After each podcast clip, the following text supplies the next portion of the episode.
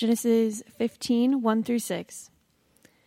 After these things, the word of the Lord came to Abram in a vision Fear not, Abram, I am your shield, your reward shall be very great. But Abram said, O Lord God, what will you give me? For I continue childless, and the heir of my house is Eliezer of Damascus. And Abram said, Behold, you have given me no offspring, and a member of my household will be my heir. And behold, the word of the Lord came to him This man shall not be your heir, your very own son shall be your heir. And he brought him outside and said, Look toward heaven and number the stars, if you are able to number them. Then he said to him, So shall your offspring be. And he believed the Lord, and he counted it to him as righteousness. Revelation chapter 7. As I prepared for this message this week, the story of Adoniram Judson came to mind. Adoniram was a missionary who lived in early 1800s America. He was part of one of the first missionary societies in the United States. And when he was living stateside, he met a young lady named Anne Hasseltine. Now, Anne had also been sensing a call to go overseas and share the gospel. And Adoniram fell in love and wanted to marry Anne. And he decided to write his Anne's father a letter asking for her hand in marriage. Now, when we think of that kind of thing, we think rom com. You complete me. This is not exactly that. Listen to what Judson wrote to Anne's father I have now to ask whether you can consent to part with your daughter early next spring to see her no more in this world. Whether you can consent to her departure to a heathen land and her subjection to the hardships and sufferings of a missionary life whether you can consent to her exposure to the dangers of the ocean, to the fatal influence of the southern climate of India, to every kind of want and distress, to degradation, insult, persecution, and perhaps a violent death. You know, I missed this scene in the notebook. What would you do if you got that letter? How would you respond? Well, John Hasseltine, Anne's father, said, you know, he did not go the country music route. He did not grab his shotgun and chase the boy off his porch. He said, You know what? I have discipled and raised my daughter to know the Lord and know the scriptures. I'm going to let her make the choice. And Anne said, Yes. They got married, and almost immediately after, they got on a ship for Southeast Asia in a time where this was before airplanes, so sea travel was not uh, guaranteed, it was dangerous. And as Judson said in his letter, this was a time where traveling overseas put you at great risk of disease. So Adoniram meant it when he said that her father might never see Anne again. What would compel Adoniram Judson to write this kind of letter? To want this kind of life? What would compel Anne to say yes? For them both to move overseas? This summer, we've been talking here at Redemption Hill about choosing boldness. We've had these wristbands that we've uh, given out to you guys and to our teams that have come up to help us. We've been talking about choosing boldness for God's name's sake. And Christians have been doing that for centuries and millennia. Why? Today in Revelation 7, we're going to look in verses 9 and 10 and see four reasons why Christians choose boldness. So let's pray, and then we're going to hop into the word. Lord, we need you today. Open our eyes to see wonderful things in your word. May I speak truly, wisely, and clearly for your name's sake. Amen. So I'm going to read verses 9 and 10 in Revelation chapter 7. Revelation, uh, it is a written by John, uh, the beloved disciple of Jesus. And Jesus revealed these visions to him and told John to write down everything he saw. Now, there are parts of Revelation that are heavily debated. This part is not. And we're going to look at Revelation 7, verses 9 and 10. Beginning in verse 9. After this, I looked, and behold, a great multitude that no one could number from every nation, from all tribes and peoples and languages, standing before the throne and before the Lamb, clothed in white robes with palm branches in their hands, and crying out with a loud voice Salvation belongs to our God who sits on the throne and to the Lamb. We see in this text that we can choose boldness because God keeps his promises. God keeps his promises. Now, at first glance of the text, that might not come super clearly. But in Revelation, we see over and over there are allusions back to Genesis, the very first book of the Bible. So keep your if you have a physical Bible, keep your finger in Revelation chapter 7. We're actually going to hop really quickly to Genesis chapter 12. Genesis chapter 12. We're going to see what John is referring to here. Now, at this point in the Bible, God had created the first man and woman to love and honor and glorify him and be in this perfect relationship with him. But they rebelled and rejected God and went their own way, not God's way.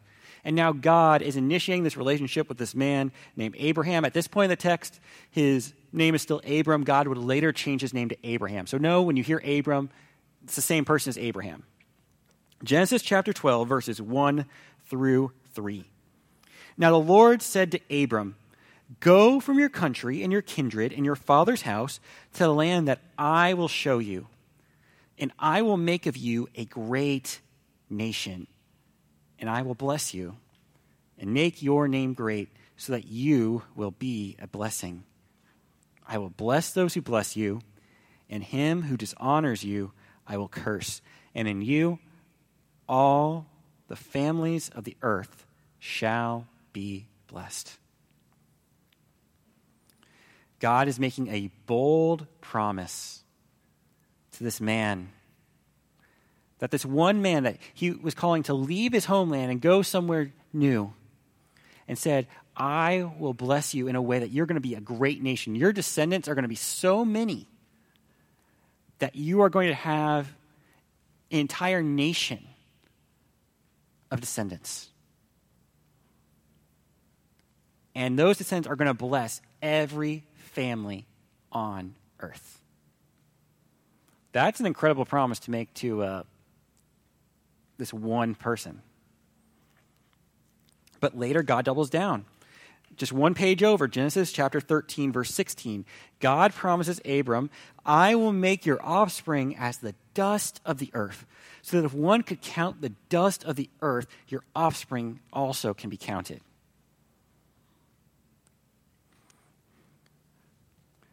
if you can imagine going to the beach or going to the desert and trying to count the solitary grains of sand, God is saying, I'm going to give you so many descendants that trying to count them, it would be like trying to count the grains of sand in the desert.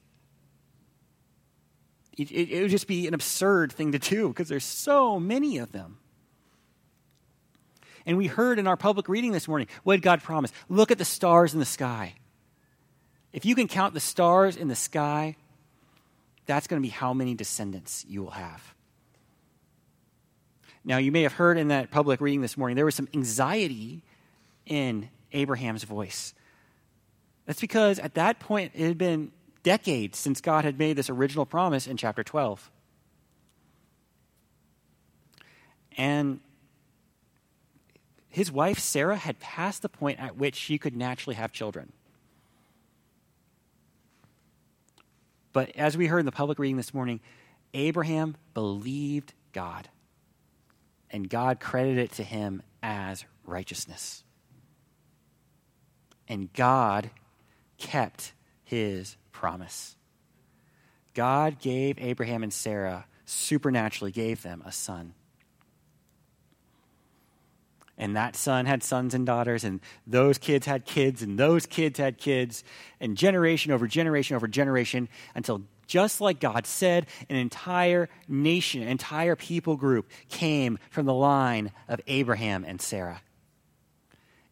And decades and centuries later, through the line of Abraham, God sent his son, conceived of the Holy Spirit, born of a woman from the line of Abraham. And Jesus Christ, the true descendant of Abraham, who lived the perfect life, died the perfect death, rose triumphant from the grave, so that those who put their faith in Christ can be adopted and brought into the family of God. Now, let's hop back to Revelation 7, and I want you to listen for echoes of the promises God made to Abraham.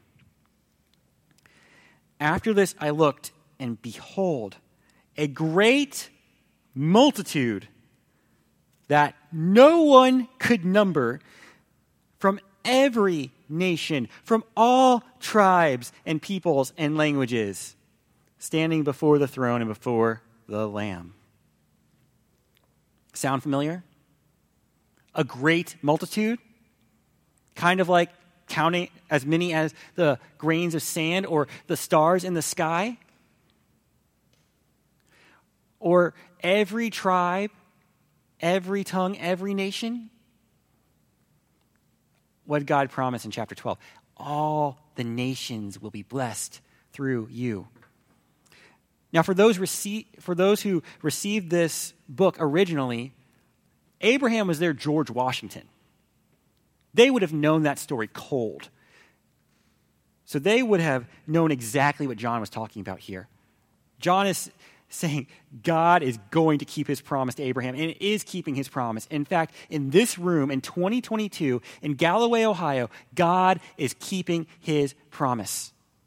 Every single one of us who is a follower of Jesus is a fulfillment of this promise to Abraham, made thousands of years ago. God keeps his promises. We have an enemy who wants us to doubt the promises of God. He's been doing that since the very beginning. The very first man and woman were in a garden, this perfect place, in a perfect relationship with God. And they had one rule don't eat of this one tree. You can eat of every other tree. Don't eat of this one tree. But the enemy said, Did God really say that? Is God really worthy of trust? You should, you should make your own choices. You should follow your heart. Trust your own judgment. You know what you're doing better than God does. And just like the first man and woman, you and I are tempted to do the same thing. To look at the promises of God and say, that's not for me. Or that's just something this, that doesn't happen in real life. Or just doubt that God can or will keep his promises. Oh, but he is faithful, beloved. In the fall, when we were going through the book of Titus, we talked about how God is a, is a God who never lies. He is faithful to keep his promises on these wristbands, we have Joshua 1 9. Part of that is because Josh has a really cool story. That's where his name comes from, actually. So uh, when you see Josh Rosentreader when he's back in town, ask him about that story. It's a really good story. But it's also a beautiful promise for us to trust in. It's God saying to Joshua, who he's calling to lead his people into the promised land, God is saying, Have I not commanded you? Be strong and courageous. Do not be terrified. Do not be discouraged. Why? For the Lord your God will be with you wherever you go. A promise. Why did God want Joshua to choose boldness? Because he made a promise to him that he would be with us forever. And there are promises like that all over Scripture when we're feeling lonely, We can cling to that promise of Joshua or the promise God made in Matthew chapter 28. The Lord promised that He would be with us always, even to the end of the age. Or just a few verses earlier, that all authority in heaven and on earth has been given to Him. When we're scared of rulers and authorities on this earth, we can look to His Word and we can see that all, every ounce, every iota of authority belongs to God, belongs to our King. So I would encourage you, beloved, learn and memorize and meditate on and trust in the promises of God and His Word. And in particular, in verse 9, there is an especially beautiful promise that God makes. After this, I looked, and behold, a great multitude that no one could number from every nation, from all tribes and peoples and languages, standing before the throne and before the Lamb. In this promise, we see that we can choose boldness because God's mission is for all peoples.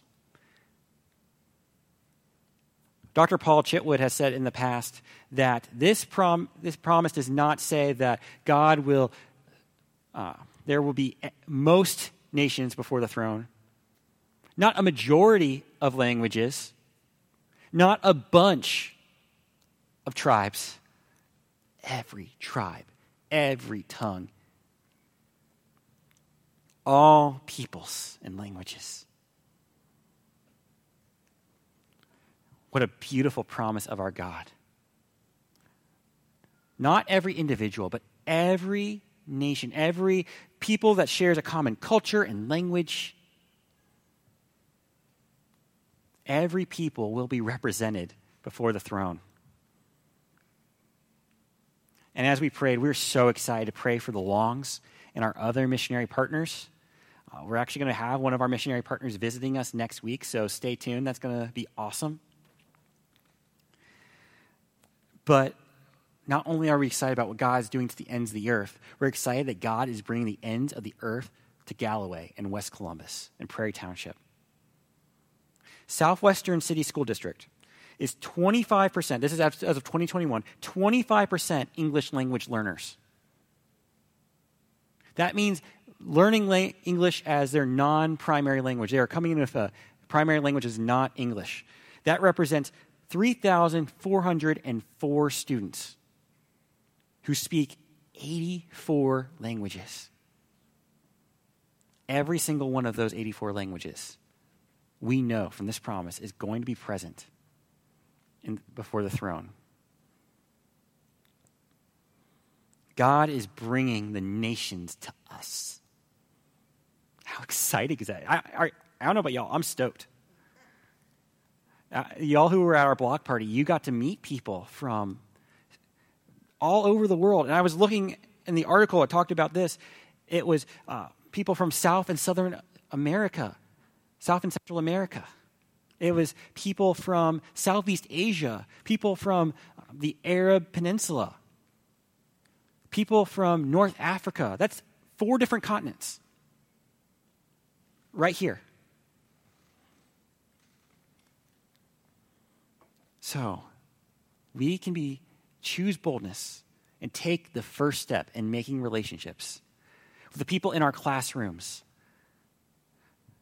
the people in our workplaces, our clients, our kids' friends, their play dates. And many of you have already done, I've seen many of you already do that and take those steps. But I would just encourage you to continue to choose boldness and take that first step Cross cultural ministry is hard. But I just encourage you, just take that first step and ask questions. Learn more about their life and their story. Become their friend. And when you get the opportunity, as we've been talking about the last few weeks, make the switch, make the shift transition to things of God. A lot of times, people from non US cultures are more open to talking about spiritual things than people who are born here in the States. Can you take the first step?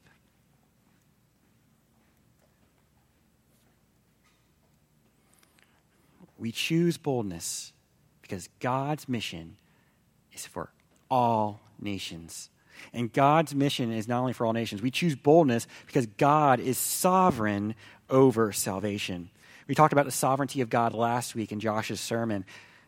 In verse 10, God, the multitude is crying out with a loud voice Salvation belongs to our God who sits on the throne and to the Lamb. Now, you might be hearing this thinking, Jimmy, that's cool. Like, that's great for you evangelist types. That's not me. Like, I'm not good at, with people, I'm not good at uh, beginning conversations. And I can relate with that. I mean, y'all know me, I'm awkward. I'm an awkward human. Like, y'all don't have to laugh that hard, okay? Like, y'all don't have to agree that much. Thanks, Kendall. but you know, I, I'm. You guys know I'm an extrovert, but I also overthink things. I overanalyze every word. That's my that's my default setting. I can tend to overthink things. I can tend to, oh, did I say this enough? Did I say this right? Uh, last summer, the guys went. Th- the guy, uh, maybe it was everybody. I, definitely, the guys went through a book called "To Tell the Truth." And it was a book about evangelism. It talked about this how God is sovereign over salvation from first to last. It is only God who can bring dead people to life through Christ. And for many of us, we just felt this weight being lifted off our shoulders. Because then the pressure's not on us to have the perfect words. We can trust God we can trust in the sovereignty of God and be free to obey and trust Him with the results. So much of this, beloved, is trusting God to be who He says He is. That's the theme over and over. Will we trust God to be who He says He is? He says that He is sovereign over salvation. And we are invited in to what He's doing. If He wanted to, He could snap His fingers. Great Commission, Done. Why does he commission us? Because he loves us and he wants us to be part of what he's doing. We have the opportunity to be part of the mission of God. This every tribe, every tongue being before the throne, we, Redemption Hill Church in West Columbus in 2022, we get to be part of that. that that's beautiful we can trust the promise of God. We can trust God to be sovereign over salvation. And we can choose boldness, choose to make that first contact, to make that shift, share the gospel. Finally, we choose boldness because God's only redemption, God's only plan is in Christ alone. Now, there's something in verse 9. The first time I read this passage, I had completely missed this part. But there's something, once I saw it, I could never unsee it. In verse 9, after this I looked, and behold, a great multitude that no one could number from every nation, from all tribes and peoples and languages, standing before the throne and before the Lamb, clothed in white robes. That should be a record scratch moment in the Bible. Because what we see in the Bible over and over and over and over again is you do not stand in the presence of a holy God. Sinful people do not stand in the presence of a holy God. In the book of Isaiah, the prophet Isaiah, prophet, pretty good guy, huh? Prophet Isaiah is brought into the throne room of God. And as soon as he realizes where he is, he falls on his face as though dead And he says, Woe is me, for I am a sinful man. of sinful lips who comes from a people of sinful lips. See, as soon as sinful people, people who reject and rebel against God, are brought into the presence of God, it reveals our sinfulness. That's why when there was a time where uh, Jesus was preaching and Peter was next to him and Jesus did a miracle and Peter realized who Jesus was, he falls down and he says, Away from me, Lord, for I am a sinful man. Why? Because when the penny dropped for Peter, he realized he is holy and I am not. Even John, at the beginning of this book of Revelation, John, who in his gospel refers to himself as the beloved disciple, I'm sure the other 11 love that, by the way. I'm sure that didn't cause any problems at all. He, he, it talks about them having this super intimate relationship. And yet, when the risen Lord comes and appears to John, John falls on his face. And the Lord has to come over to him and say, No, John, it's me. I'm the first and the last. I was dead, but now I live again. Write down everything that you see and hear. So, how is it possible that this multitude of sinners, these are not special people, just like you and me, these are people that have gone their own way, not God's way, and have rejected and rebelled against God. How is it possible that this multitude of sinful people are standing before the throne, not only standing before the throne of the Almighty, Holy God, but doing so in white robes, a symbol of holiness? A few verses down, verse 13, 14. Then one of the elders addressed me, saying, Who are these, clothed in white robes, and from where have they come? I said to him, Sir, you know. And he said to me, These are the ones coming out of the great tribulation. They have washed their robes and made them white in the blood of the Lamb. How do sinful people stand in the presence of a holy and almighty God? Only, only through the blood of the Lamb. We choose boldness because there is no other way to salvation but through the blood of the Lamb. Jesus said, I am the way, the truth, and the life. No one comes to the Father but by me. The book of Acts, they said, There is no other name under heaven by which man might be saved. There is no plan B. There is no backup plan. Only through the blood of Christ can we, as sinful people, be reconciled to a holy God. And that's true in West Jeff as it is in Wasulu. It's as true in Galloway as it is in Greece. It's true in this room. No one in this room who is a sinner, and all of us have gone our own way, not God's way. All of us have rejected and rebelled against God and are subject to the just wrath of God. And yet, because God, in love, sent his Son to live the life that you and I should have lived, the perfect, righteous life, the only one who never rejected God, never rebelled, and die the death that you and I deserved on the cross, and rise again triumphant on the third day as we sang about a moment ago. People from every tribe and every tongue can put their faith in the risen and slain Lamb.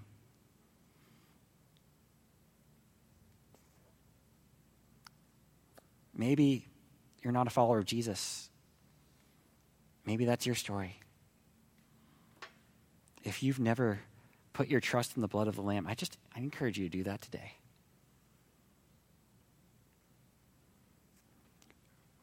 From wherever you're from, He wants to adopt you and cover you and bring you into His family. If you would say, Lord, I'm sorry, I've gone my own way, not your way. I don't want to live a self centered, selfish life. I want to reject the things that I've been pursuing for my own good, my own glory. I want to follow you. For those of us who are followers of Jesus, who through the gospel have been brought out of death and into life.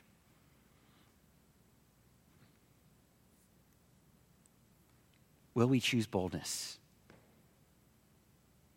And we, we love serving our community. We love serving our community with things like block parties and free food and tutoring and things that we've done in the past. We love that.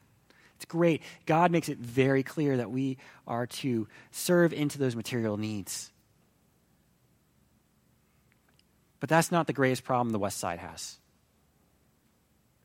The biggest problem the West Side has, the biggest problem humanity has, is sin. And the only solution is the blood of the Lamb. Gospel is the top of those pillars because the gospel is the only hope. Because we love our community, and the gospel is the only hope for those 800 people that came to our block party last week. We went through all of the registration cards. We had 420 or so that were just people that didn't have a church home. Now, let's be generous and say maybe 10% of those are, are followers of Jesus. That would leave about 380 people just from those cards alone. That if, the, if their lives ended today, would be justly judged for their sins and separated from God forever.